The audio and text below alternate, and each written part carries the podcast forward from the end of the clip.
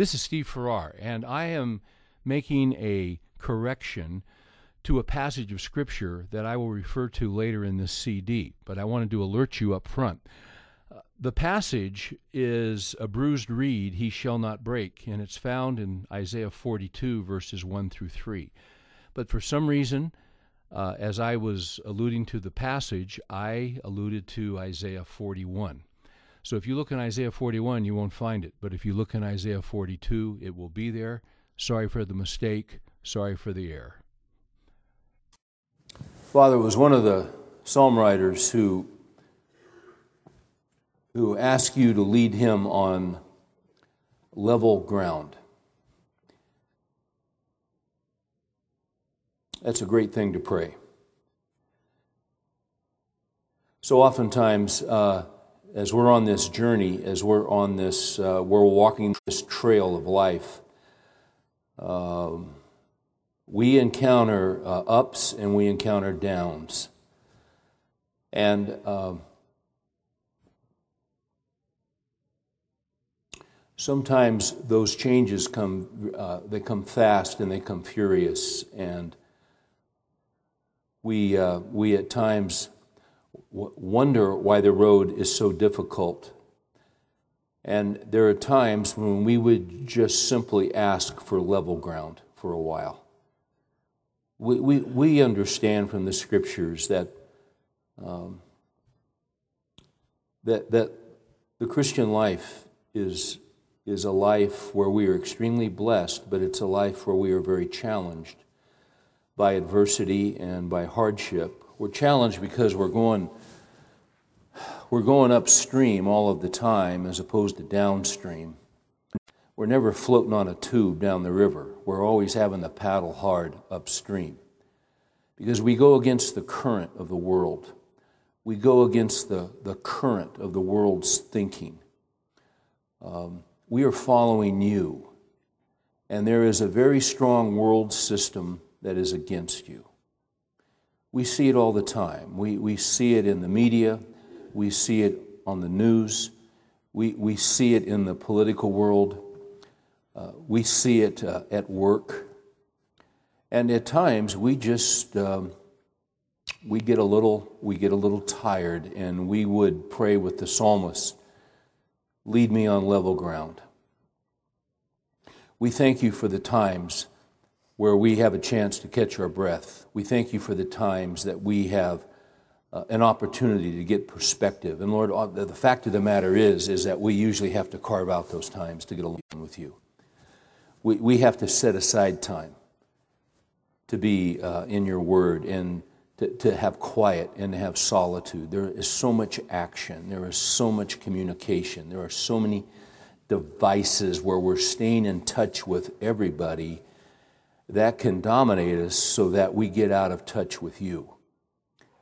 So, as we walk through this journey, I pray for each man in here that you would enable us to see the priority of getting some solitude, uh, getting some time away from the phone and away from the, the email and the text, uh, and to just get alone with you and to be still and to know that you are God. What a difference that makes. We just need time to contemplate and we need time to think. And we need time to remember the facts of who you are and what you have promised to do for us. So, tonight, we ask for uh, encouragement. We ask that you would recalibrate us. We, we ask that you would give us a perspective that perhaps we have lost in the last several days. Just Lord, just kind of get us back right. Uh, sometimes guys dislocate shoulders playing ball. Sometimes, though, Lord, we dislocate our thinking, just living life. Just, just pop, pop it back in where it needs to be. And give us that perspective. Then, we'll, then, then, then it's all different. We're not in this by ourselves. You're leading us, you're behind us, you're on every side.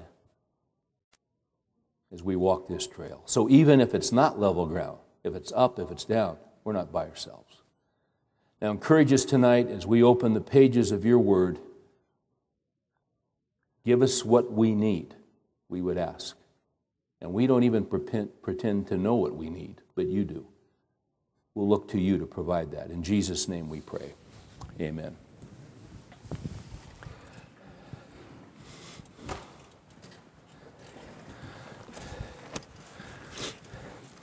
So, we are continuing in our study uh, on David's life. This time around, we're looking at David and his issues, David and his stuff, David and his baggage. Uh, D- David was a David was real. David was authentic. Um, when when you look at uh, the Psalms, basically half of them were written by David. And when David is interacting with the Lord, he feels very secure.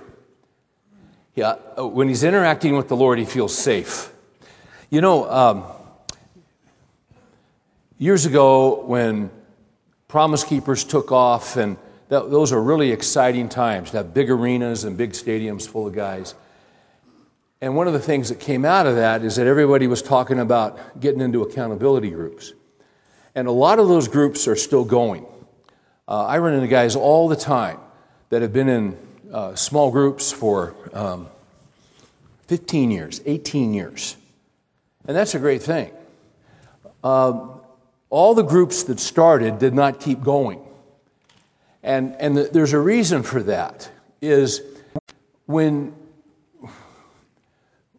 when you're talking about an accountability group, you're talking about honesty at a certain level.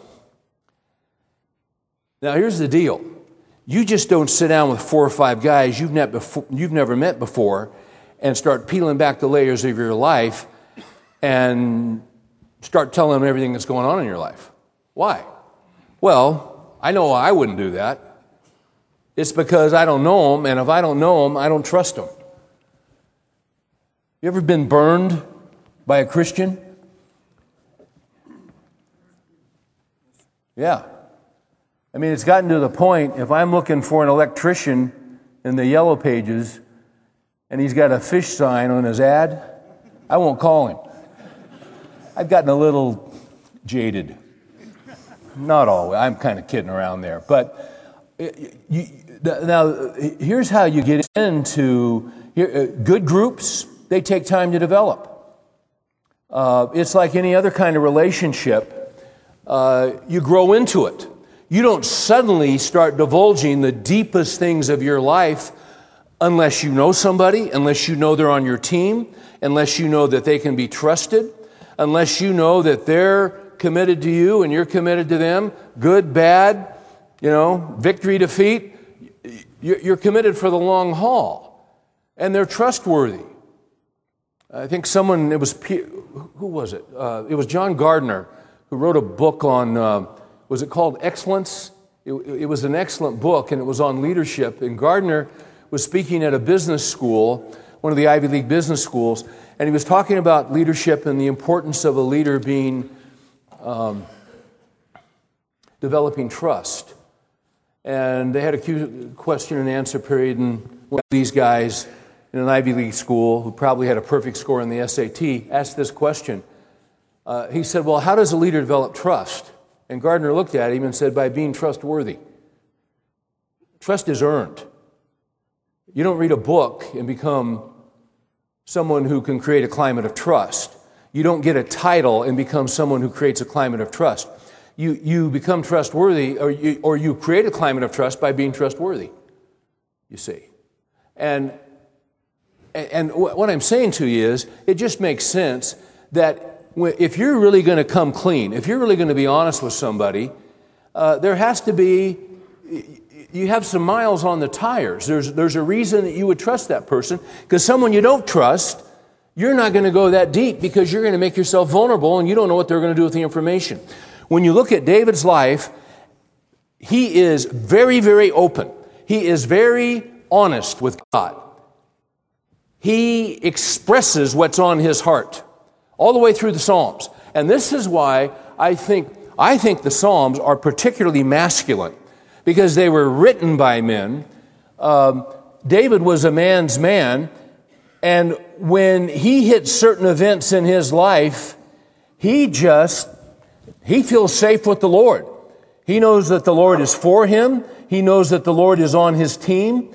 He is secure in, in the love of God.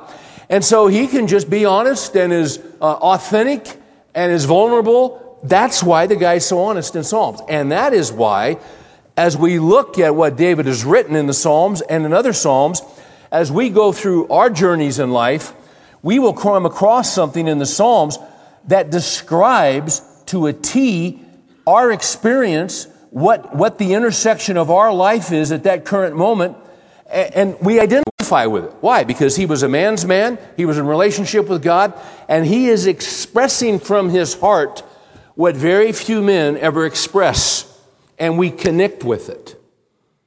Now, one of the things that David dealt with as he went through life. Um, I've been trying to give these one title descriptions, like a man in his fear, or a man and his guidance, or okay, I got a problem tonight because this one tonight is. Um, if I title this thing for the CD, it's, it's probably going to be this A Man and His Discouragement and Depression. If there was more room on the label, I'd put another word in. Because I would go discouragement, depression, and despair. Because you see, there is a connection between those three things. When you look in the Psalms, you often see David expressing the fact that he is discouraged. You will often see him expressing the fact that he is depressed. And at times, you will see him almost in utter despair in his honesty and in his vulnerability with the Lord. Now, I find that very encouraging, and I'll tell you why I find it encouraging. Because I find myself there at certain times in my life, and so do you. I, I've known a guy for a long time. He just turned 50. I've known him since he was in his 20s. And uh, we've been friends a long time. He called me last week. He lives in another state. And he has been very successful in business, extremely successful. Uh, he just has.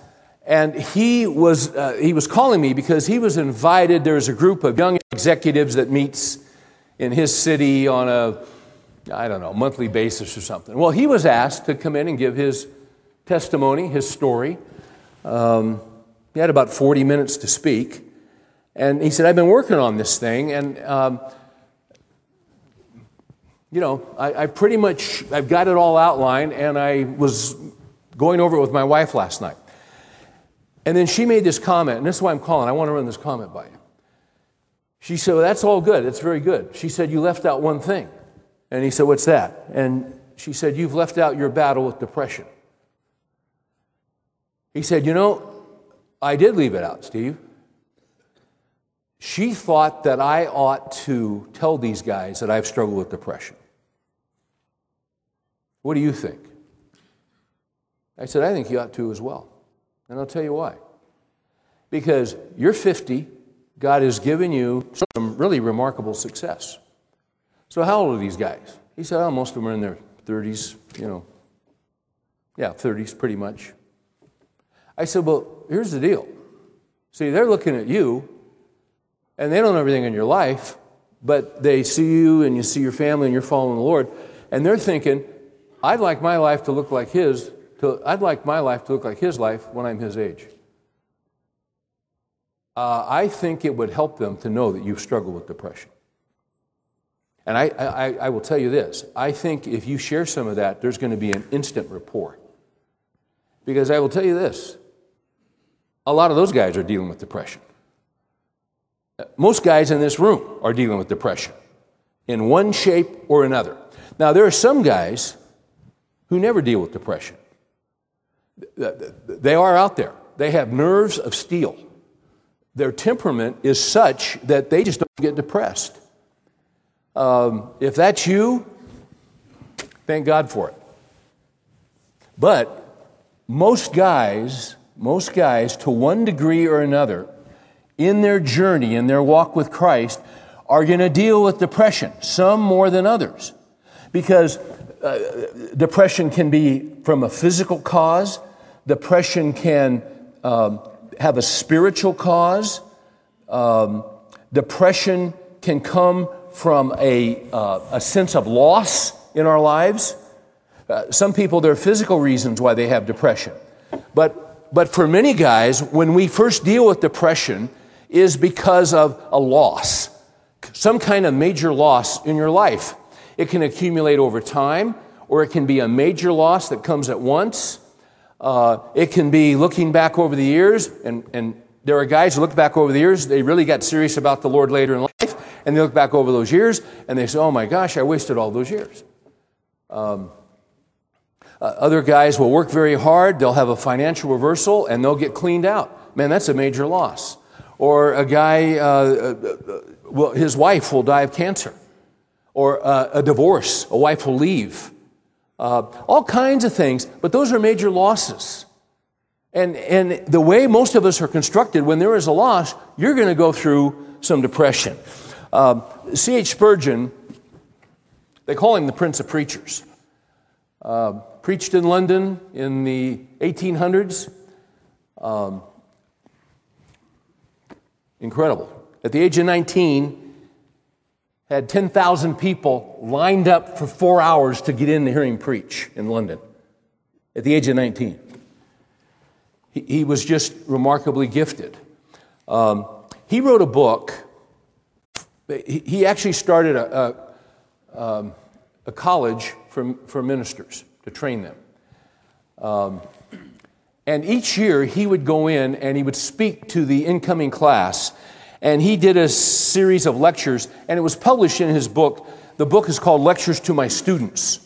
And one of the things that he would cover with them, with these young uh, rookies who were going into ministry, is that he would cover, uh, he, would, he would talk to them uh, about well, the chapter title or the subject title is The Minister's Fainting Fits.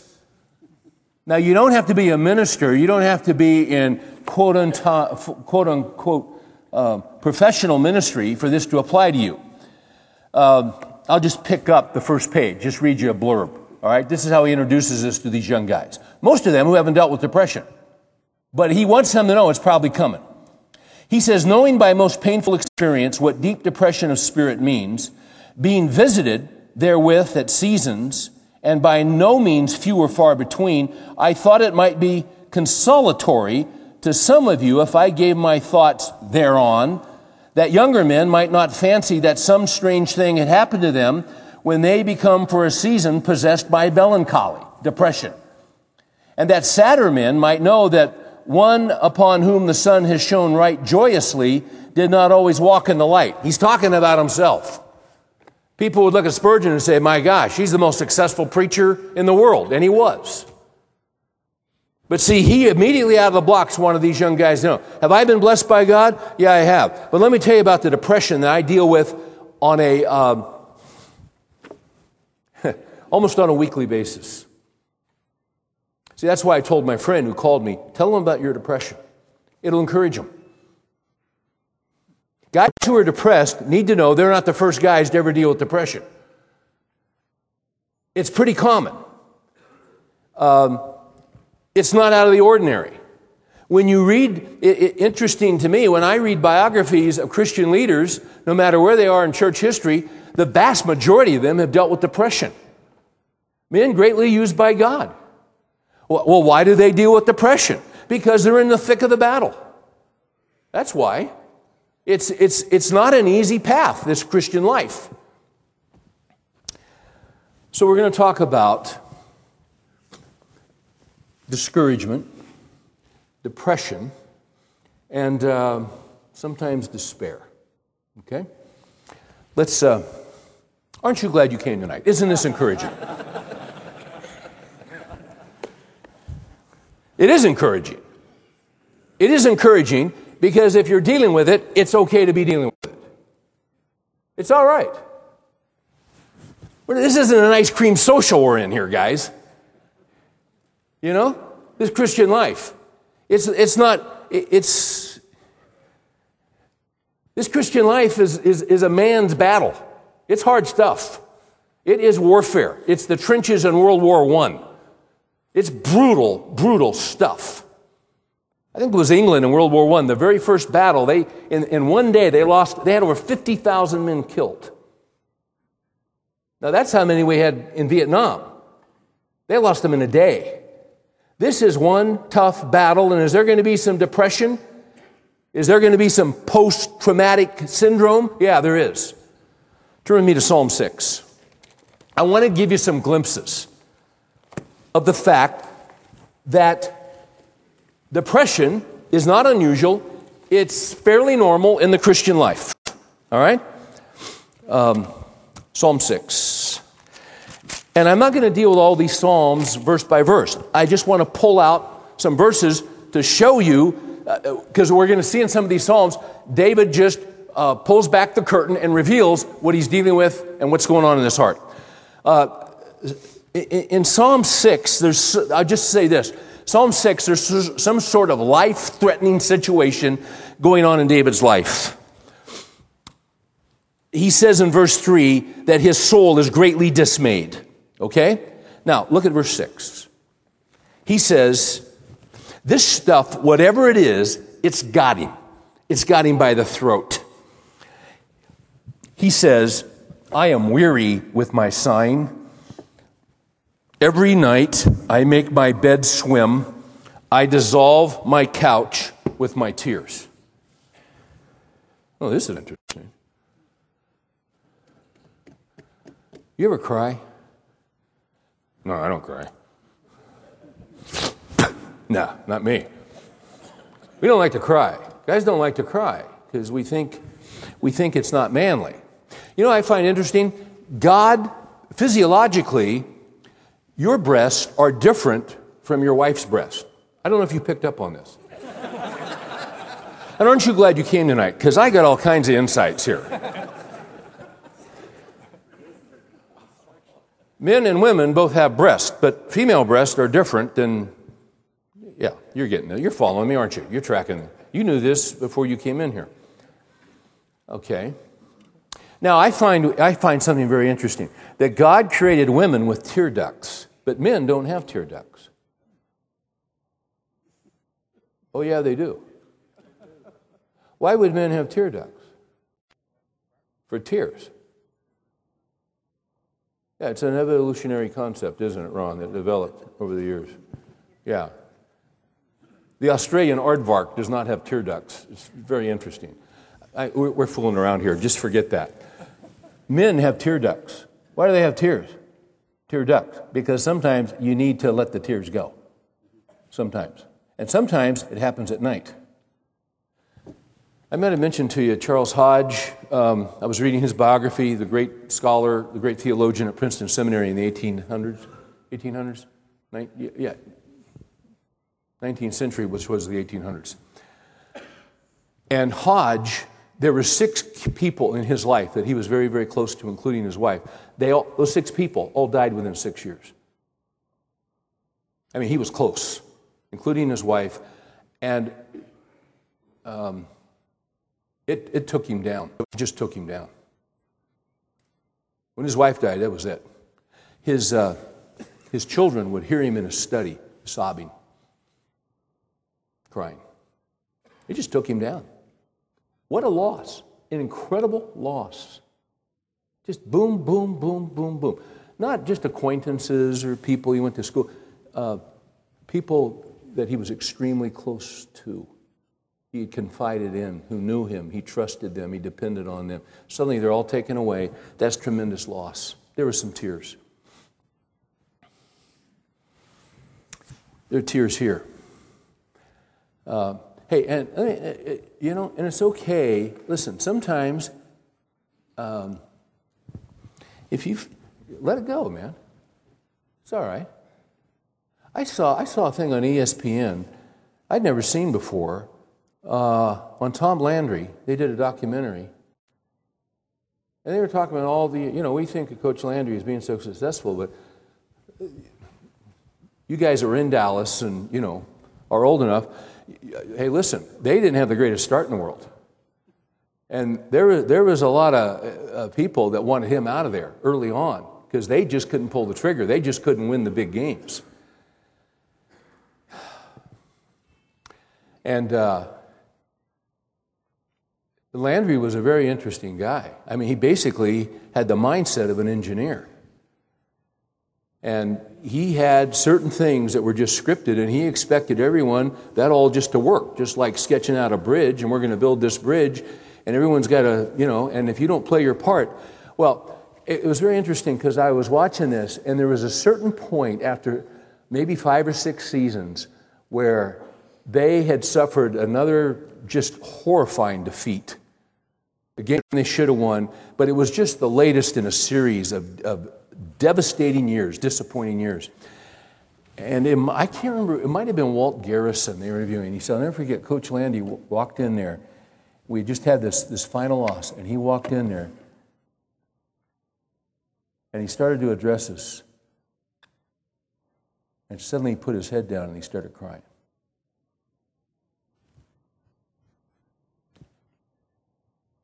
We'd never seen Coach Landry cry before. And then he apologized to us because he said he had been too rigid.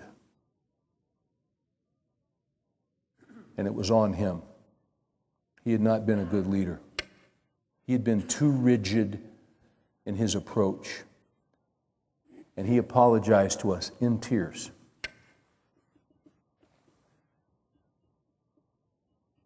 And he said, well, We were ready for the next season to begin right then. And it was different from then on. Because, see, we saw his heart. We saw his heart. We didn't even know he could cry. But he did. He was a man's man, but he had tears. Sometimes that's the most appropriate thing you can do. David did it. I'm weary with my sign. I love this. Every night I make my bed swim. Why? Because of his tears. This, you know what this is? This guy's in big time depression. He's discouraged and he's depressed. I dissolve my couch with my tears. My eye has wasted away with grief. It has become old because of my adversaries. He's just sick and tired of being in this stuff. He's worn out. I, I, I mean, really, what you, sometimes Sometimes the battle, and sometimes whatever it is that we're dealing with that won't go away, you know what happens to it? It exhausts us. We just get exhausted. And when you get exhausted, what you need to do is you need to sleep. But this guy can't go to sleep because his heart is so heavy and he is so burdened and he is so, he's just depressed. Go to Psalm 25, if you would.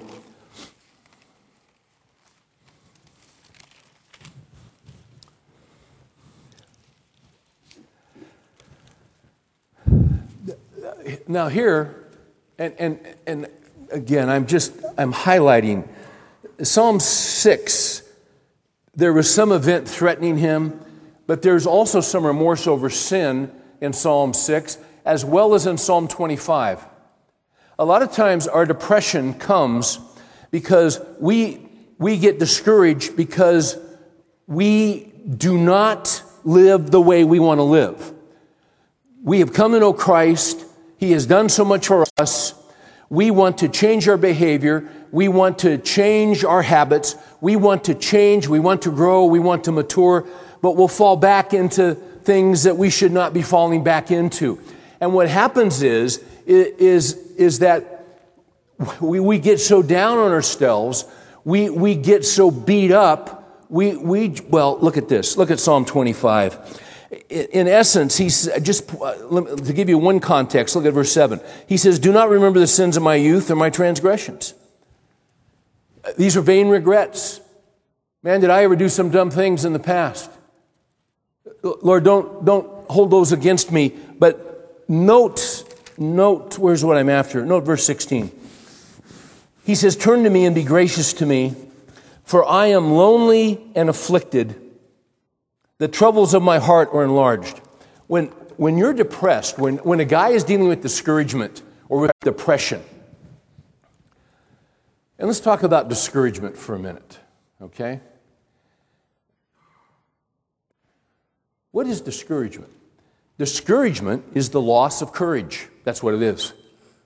When you are discouraged, it's like it's like somebody rolls you in the Jiffy Lube, puts you on the rack, and somebody reaches up and pulls the drain plug on your crankcase of courage.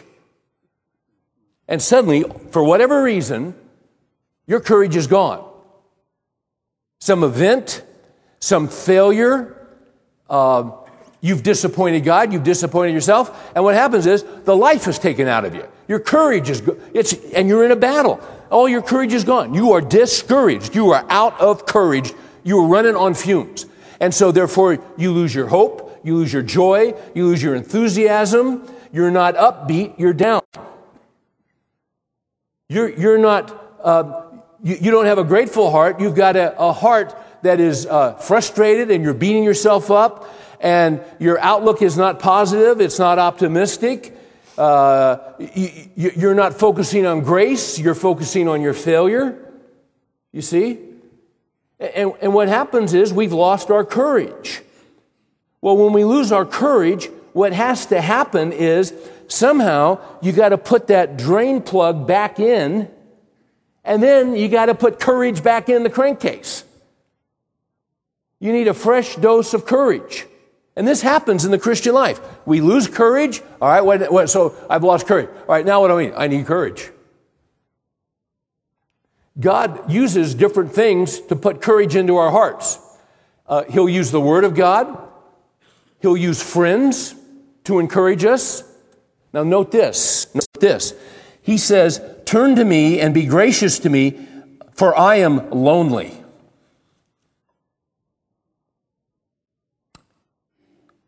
Now, if you know anything about David's life, David was rarely lonely. There are always people around David. Here's my point. It doesn't mean David was isolated necessarily from other people. I mean, that can happen. Guys can get isolated and you're lonely. But the point is this you can have people around you, but they are not people that are feeding into your life. There are, there are people around you, but they are not putting energy or courage into you they are taking it out of you. That's why he, he says, I'm lonely. The, the Christian life is a hard life.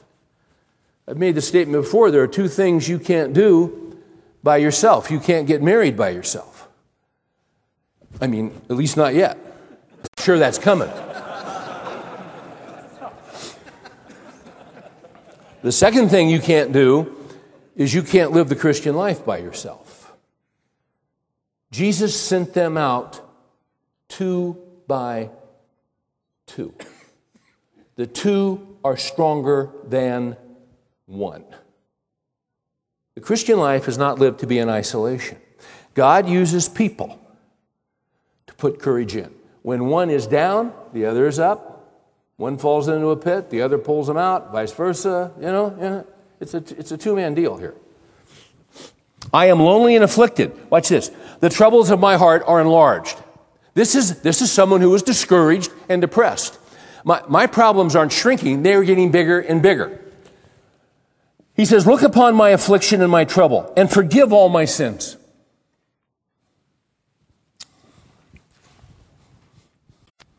Let's go to Psalm 31.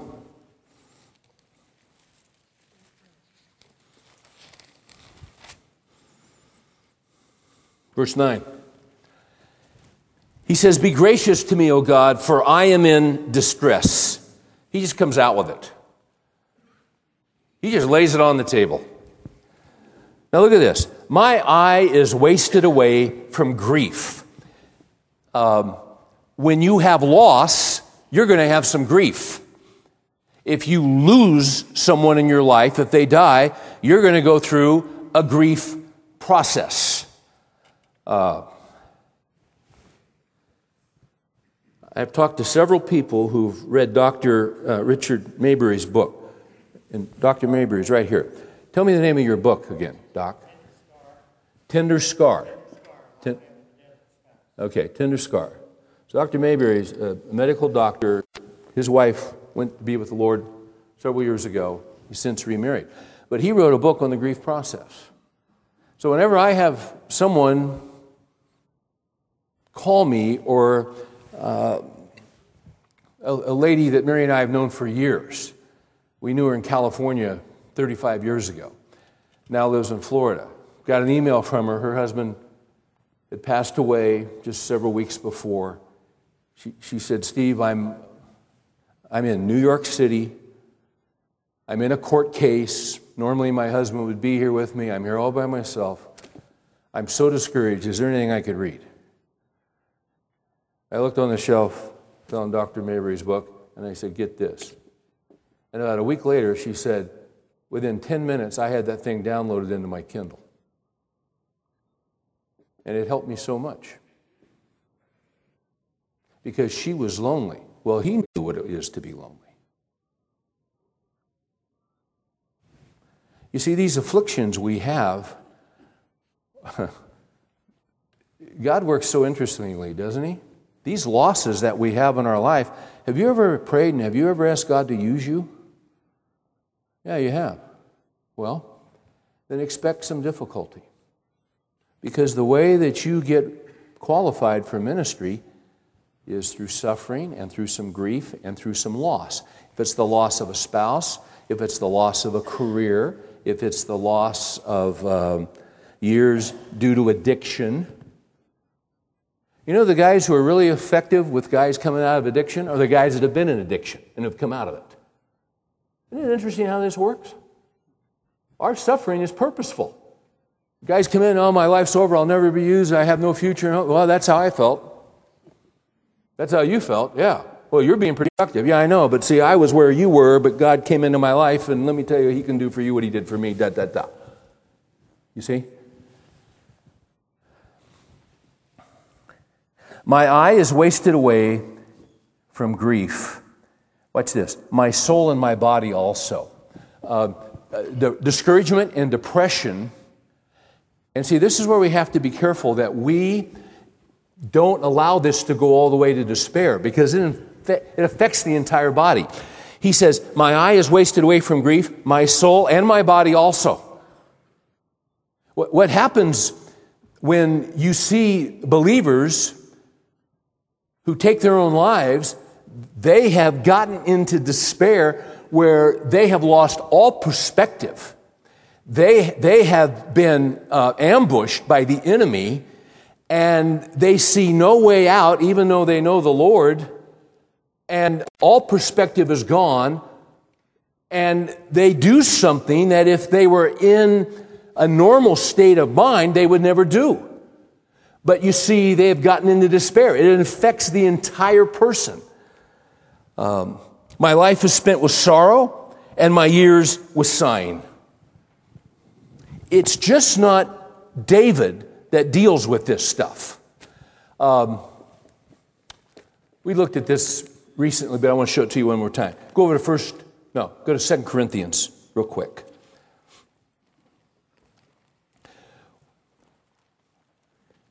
When I went through my depression in my early 30s,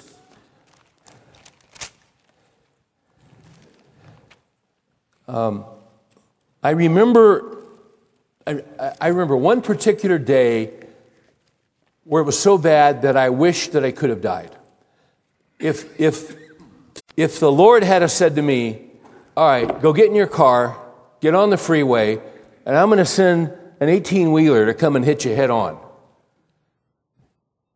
And my life insurance was paid up.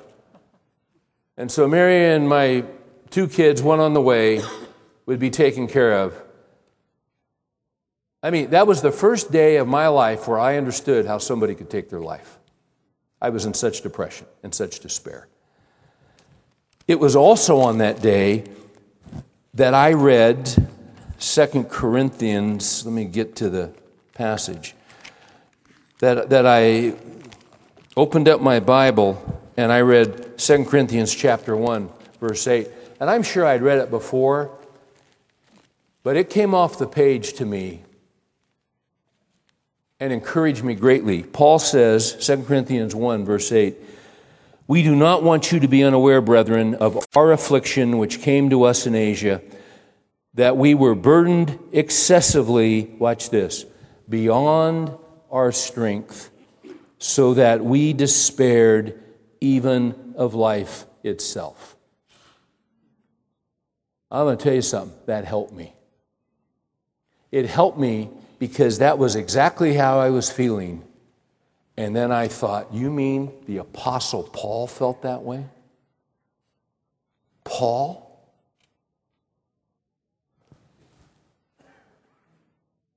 That helped me. Because Paul's the giant of the New Testament. I mean, he was hand, hand picked by the Lord on the road to Damascus.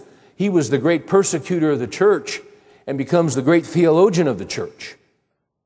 And, and Paul, who knew all this truth and was used mightily of God, he got worn out. He got depressed. He was on the verge of despair. He wished, Paul wished, it was so bad, he wished that he could have died. That's how I felt that day. See, that's why, if you have an, that's why I told my friend who called me, what do you think? You, you know, Sharon thinks I ought to say something about my depression. Say it. Paul said it.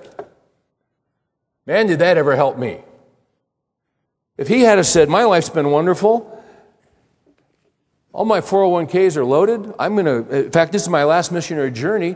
I'm going to go ahead and go to the Pacific Islands, and I'm going to go ahead and retire and uh, fish every day. And uh, that, that, he had said that, that would have just discouraged me.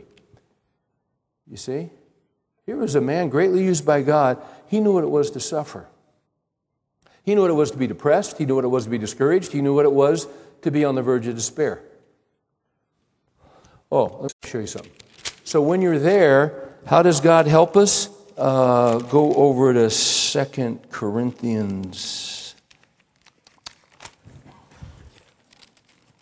Come on, where is it? Oh, yeah, look at 7 5. For even when we came into Macedonia, our flesh had no rest, but we were afflicted on every side. Conflicts without, fears within. Dad gummit, I'm glad he said that. Because that's how I feel a lot of the time. Conflicts without, fears within. And so do you. But watch this. But God, who comforts the depressed, who's depressed? Paul is. But God, who comforts the depressed, comforted us by the coming of Titus. See, there it is. You can't live the Christian life by yourself. So Paul's down in the dumps. He's all over himself. He's upset.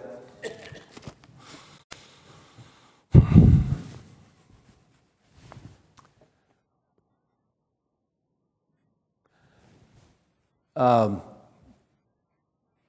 this weekend, when I was speaking, wherever I was, Hattiesburg, Mississippi, I, uh, I felt like here's something I got to watch all the time. Uh, I have to watch. I, I my, my, bent is to declare truth. Um, Proverbs says, wrap truth and kindness around your neck. Did you get that? Wrap truth and kindness around your neck. I have never in my life been accused of being overly kind. Ever. My bent is not towards kindness. My bent is through is, is towards truth telling and being bold and being blunt. And see, I talk to guys all the time. And with guys, you're not doing a ladies' retreat, it's just a bunch of guys. So what do you do? You throw fastballs high and inside because they're guys. Now, you can't do that in a mixed group the same way. And you don't do it constantly. Um, but with guys, you know what, guys? Guys, guys want straight shooting. They want, they just, they want, tell it to me straight. You know that. We all want that. I'm tired of the sugarcoating. You hear this all the time. Now, now, the danger I have to watch is that, though, in, in telling the truth and in being bold and sometimes being blunt, you know, blunt instruments can kill. I can become, and, and I, before I speak, I ask the Lord all the time to edit me and to put borders around me because I don't want to cross the line. I, it's, I can become harsh. I've done it and I can do it. It's easy for me to cross that line. And when I do it, it's wrong. And it is not under the control of the Spirit of God, it's fleshly. Um, and the reason I'm bringing this up is that this weekend, I walked away from there thinking that I had crossed that line. So I had a conversation and asking, Did I cross the line? I was really concerned about it. And the feedback was, No, actually, you didn't. And I said, Well, good. Good, because I, I, I, was right up against it. No, but no, it was all right. Okay, good, good. That helped me. That encouraged me because I can easily go across that line. You know what's interesting? The next day, I was reminded of, of a time where about 10 years ago when I did cross the line in a large group. And I don't know why it came to me the way that it did, but it did. And I crossed the line and I was somewhat angry. What I said biblically was correct, but I said it in a wrong way and I said it in a harsh way. And I think I did some damage. Now, this was t- 10 years ago. Why, did, why was I suddenly going back there? See, I was just thinking about the weekend. Okay, we're good there. But suddenly I'm thinking about something that happened 10 years ago. Why am I thinking about that? I don't know, but suddenly I was. And I started thinking about, man, I wish I could get my hands on every one of those CDs that's out there, but I can't. I can't control that. It's out there. Now, the truth is, my CDs are in a closet somewhere gathering dust or in a dumpster, so I really don't have much to worry about. But the thought that somebody might be listening, see, I wish I could go back and undo that. And then I'm thinking, my gosh, it's out there. I could still be doing damage. And I was really getting down on myself. I, I quite frankly, I became very discouraged and I became very depressed over it. And I was kicking myself because I knew better. Why, why did I do that? And I really kind of got myself tormented. Pretty much most of Monday over. I'm just being honest with you. I was discouraged. So, anyway.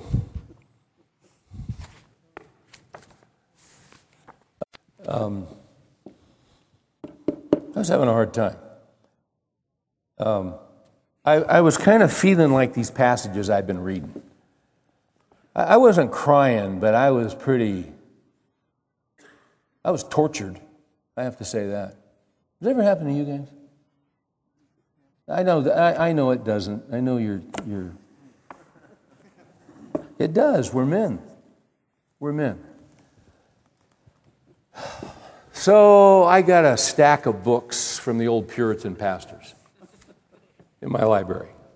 I do.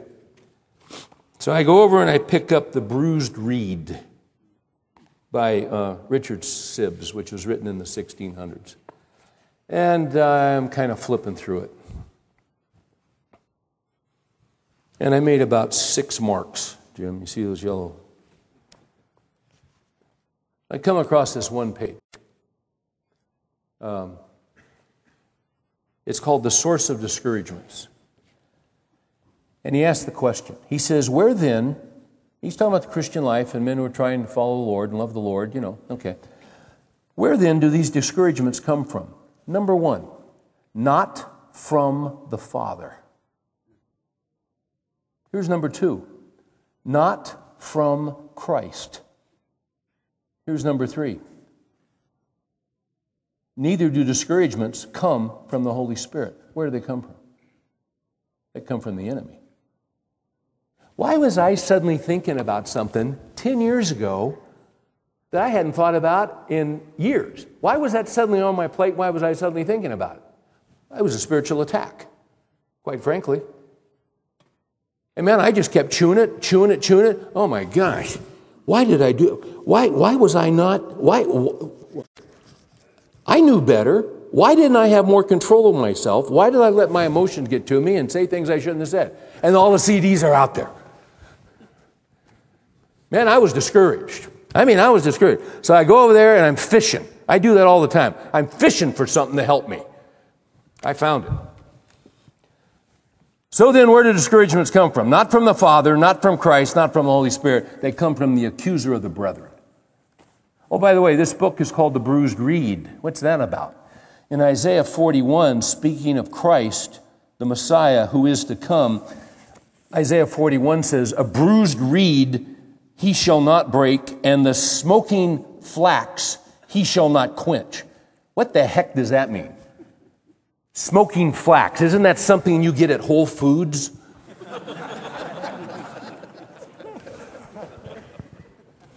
well, a bruised reed we can understand. A reed in a pond or a creek. You've seen those reeds growing, okay? A reed that is bruised, Christ will not break. A smoking flax, he will not quench. Back then, their candles, the wicks would be made of flax. And when a candle was on its last legs, it would begin to smoke. It was fighting to stay alive. And you see, the point is a smoking wick, a smoking flax, he will not extinguish. Why? because he's a great Savior to those who are burdened and depressed and discouraged and on the verge of despair. I found it interesting. I'd forgotten about this. One of my all time favorite books by Martyn Lloyd-Jones is called Spiritual Depression. That's the book that helped me more than any other book when I went through my two to three year depression um, back in my early 30s. I would, I would read something out of that book. I don't think I'm exaggerating. I, I read something out of that book every day for three years. I might have missed a day. Not, not, boy, I'll tell you, it'd be close to not missing at all in three years. That book was a healing balm. It was so full of scripture. Now, why did Dr. Lloyd-Jones minister to me so deeply in that book? because he knew what it was to be depressed. Later, when I read his biography, I found out when he was a young pastor, he had a season of deep depression. You know what's interesting? On the back of this book, that originally was written in the 1600s, there is an endorsement from Martyn Lloyd-Jones. And it says this I shall never cease to be grateful to Richard Sibbes, who was a balm to my soul at a period in my life when I was overworked and badly overtired and therefore subject in an unusual manner to the onslaughts of the devil. I found at that time that Richard Sibbes, who was known in London in the early 17th century as the heavenly Dr. Sibbes, was an unfailing remedy. The bruised reed quieted, soothed, comforted, encouraged, and healed me. Isn't that wild? What helped him? You know why Martyn Lloyd-Jones helped me so much? Because he didn't help by this guy who wrote a book 300 years before Lloyd-Jones wrote his book. Let me give you a couple shots out of this. I got 47 pages I want to read to you out of this book. Because, see, you say, Steve, why are you reading this? Well, because we're talking about discouragement and depression and despair and, and, and once again, guys,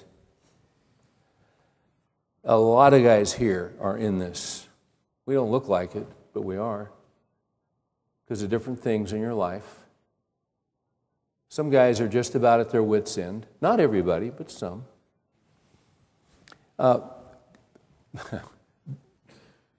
if any of these verses, as we've been reading them, if they relate to you at all, you see, you're a bruised reed.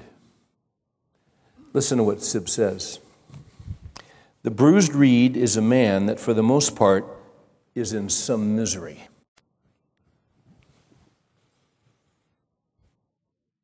And by misery he is brought to see sin as the cause of it. You see, that's why I was so upset Monday. Because uh, my regret over that speaking session was that I'd gotten myself into sin. I had crossed the biblical line. And a lot of times, our, our depression and our discouragement is because we have failed and we have fallen short of a biblical standard and our own standard. Okay. So, a bruised reed is a man who is miserable, and oftentimes it has to do with his own sin and his own shortcomings.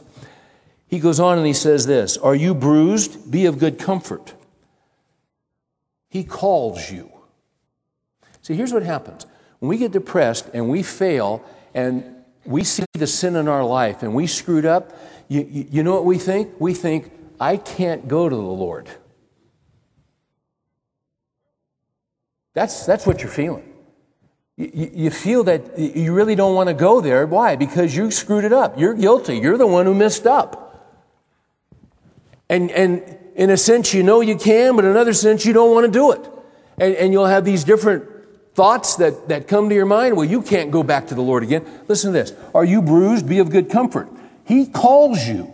Conceal not your wounds, open all before him, and take not Satan's counsel. Don't listen to it. If there is discouragement in your life, it's not from Christ, it's from Satan. Satan is the great discourager. Um, how do we grow in the Christian life? Listen to this. Christ's way is first to wound, to heal. When we get off, what does the Holy Spirit do? He convicts us of sin.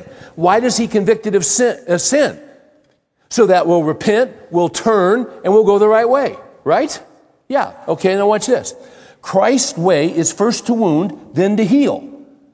No, I love this. This next line. No sound, whole, W H O L E, no sound, whole soul shall ever enter into heaven. No perfect people will ever get into heaven because there are no perfect people. There are broken people that Christ has redeemed. Now, listen to this. This is brilliant. And all the way through this book, you know what he's talking about? He's talking about the mercy of Christ. The mercy of Christ. If you're bruised, he's not going to break you. Listen to this. If Christ be so merciful as not to break me, I will not break myself by despair. Did you catch that? Nor yield myself over to the roaring lion, Satan, to break me into pieces. I'm going to read that one more time because this is what we do. This is what I was doing. If Christ be so merciful as not to break me, he's not going to break me. Well, I will not break myself by despair or give myself over to the roaring lion, Satan, to break me in pieces. I need to stand in who I am in Christ. I'm not perfect, but I belong to Christ. I'm going to finish with this Psalm 42. When you're struggling with discouragement and you're struggling with and listen, guys, this can come, discouragement, depression can come from uh, so many different ways. Um, in Spurgeon's book, he, he gives he gives several tips as to when to be on the lookout. I'm going to Psalm 42, I haven't forgotten it. He gives several tips when you should expect expect an attack of depression or discouragement. Number one, depression often comes after a great success.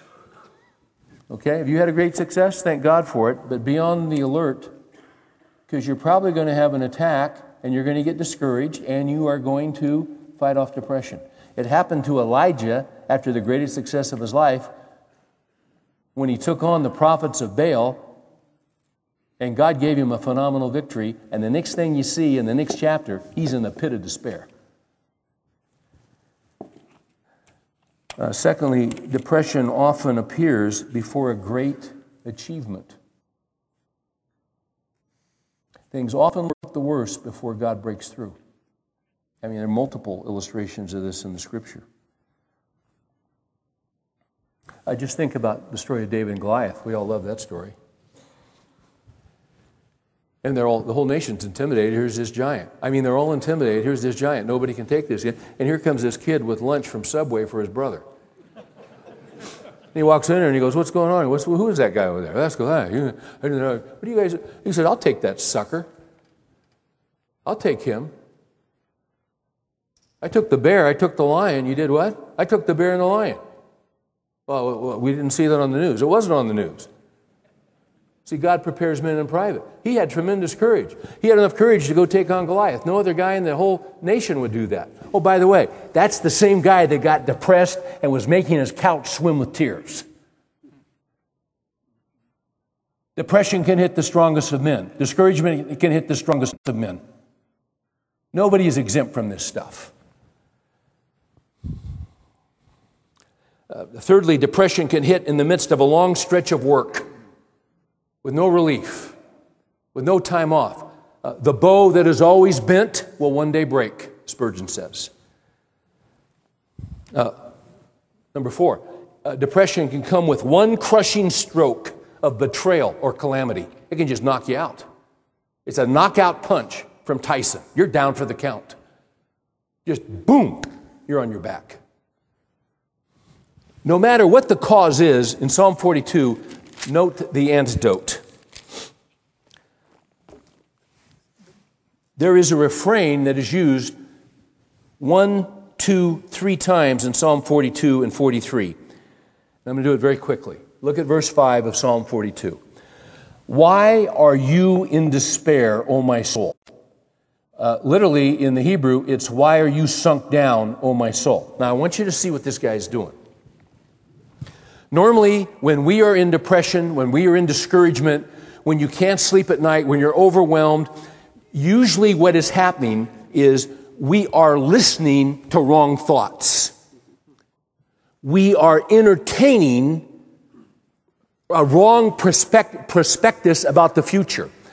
Uh, we are pondering our error and our sin and our failures, and that will always be fa- uh, failures, and that nothing in our lives will ever change again. That's what happens to us. That's why we're discouraged. Life looks bleak. We lose our hope. We lose our, uh, we lose our trust. We are not to be reasoned with because we are listening to ourselves and to our thoughts that are generated by us or by the enemy. So we're listening to ourselves. Watch this. Why are you in despair, O my soul? And why have you become disturbed within me? Note what he's doing here. He is not listening to himself, he is talking to himself. That's how you work your way out of discouragement. That's how you work your way out of depression. Why are you in despair, O my soul? Why have you become disturbed within me? He is literally talking to himself. You ever seen in the, uh, in the old movies, maybe a World War I or World War II movie, and there's a, a, a, great battle, and, you know, a young soldier gets panicky and, and begins to get fearful, and he won't charge when he's supposed to charge, and his commanding officer, and the guy started getting hysterical out of his mind, and the officer will come up and just slap him in the face about six times, and the guy will just kind of go, thanks, thank, thank you, sir, I needed that. And then he adjusts his helmet and he marches off to war. See, that's what's going on here. Sometimes you got to take yourself just right like this and just slap the crud out of yourself and say, hey, hey, hey, hey, what are you doing? Why are you in despair? Oh, my soul.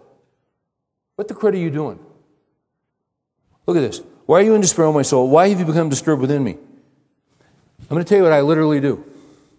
I've done this on so many occasions, I can't even tell you how many. If I'm having trouble in the middle of the night about something or I can't go to sleep, I get up out of bed, I go to my desk, I sit down, I get a legal pad, I write at the top, Psalm 42, Why are you in despair, O my soul? I write it down. And then I list everything that comes to my mind about why I'm in despair, why I'm anxious, why I'm discouraged. I just write it down. If it's a page, if it's two pages, whatever it is, I just write it down. Because I'm not going to go to sleep until I get this resolved. So I just write it all out. I'm very specific. And then I don't stop there, I go to the next verse. So I give the reasons. Here's why I'm in despair, here's why I'm disturbed. But then I go to the next verse. Hope, and I write this on the page hope in God, for I shall again praise him for the help of his saving acts. See, I'm anxious, I'm worried, I'm concerned. Why? Because I don't see any way out. I'm so screwed up. I fail. How many times am I going to fail? Everything I touch, I miss up. So you're down on yourself. You lose all perspective. It's this, it's this, it's this, it's, it's negative, negative. Wait a minute, wait a minute. I don't see any way out. I don't see any escape. I don't see any hope. But what, what does this guy say? He's talking to himself. Listen, hope in God. You're not the Savior, He is. You don't control events, He does. He made you, He knows you're screwed up. But He can make a way for you when there is no way. Has He ever made a way for me when there was no way? Yeah, He has. Why wouldn't He do it this time? Because I don't deserve it. You didn't deserve it back then. You've never deserved it. But He does it, doesn't He? Hope in God, for I shall again pray. Now, And now He's talking sense. Hope in God, for I shall again praise Him because He'll save me. How will he save me? I don't know, but he'll save me. That's what he does.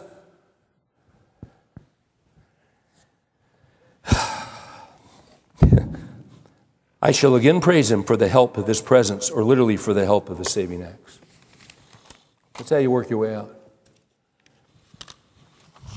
It's a battle.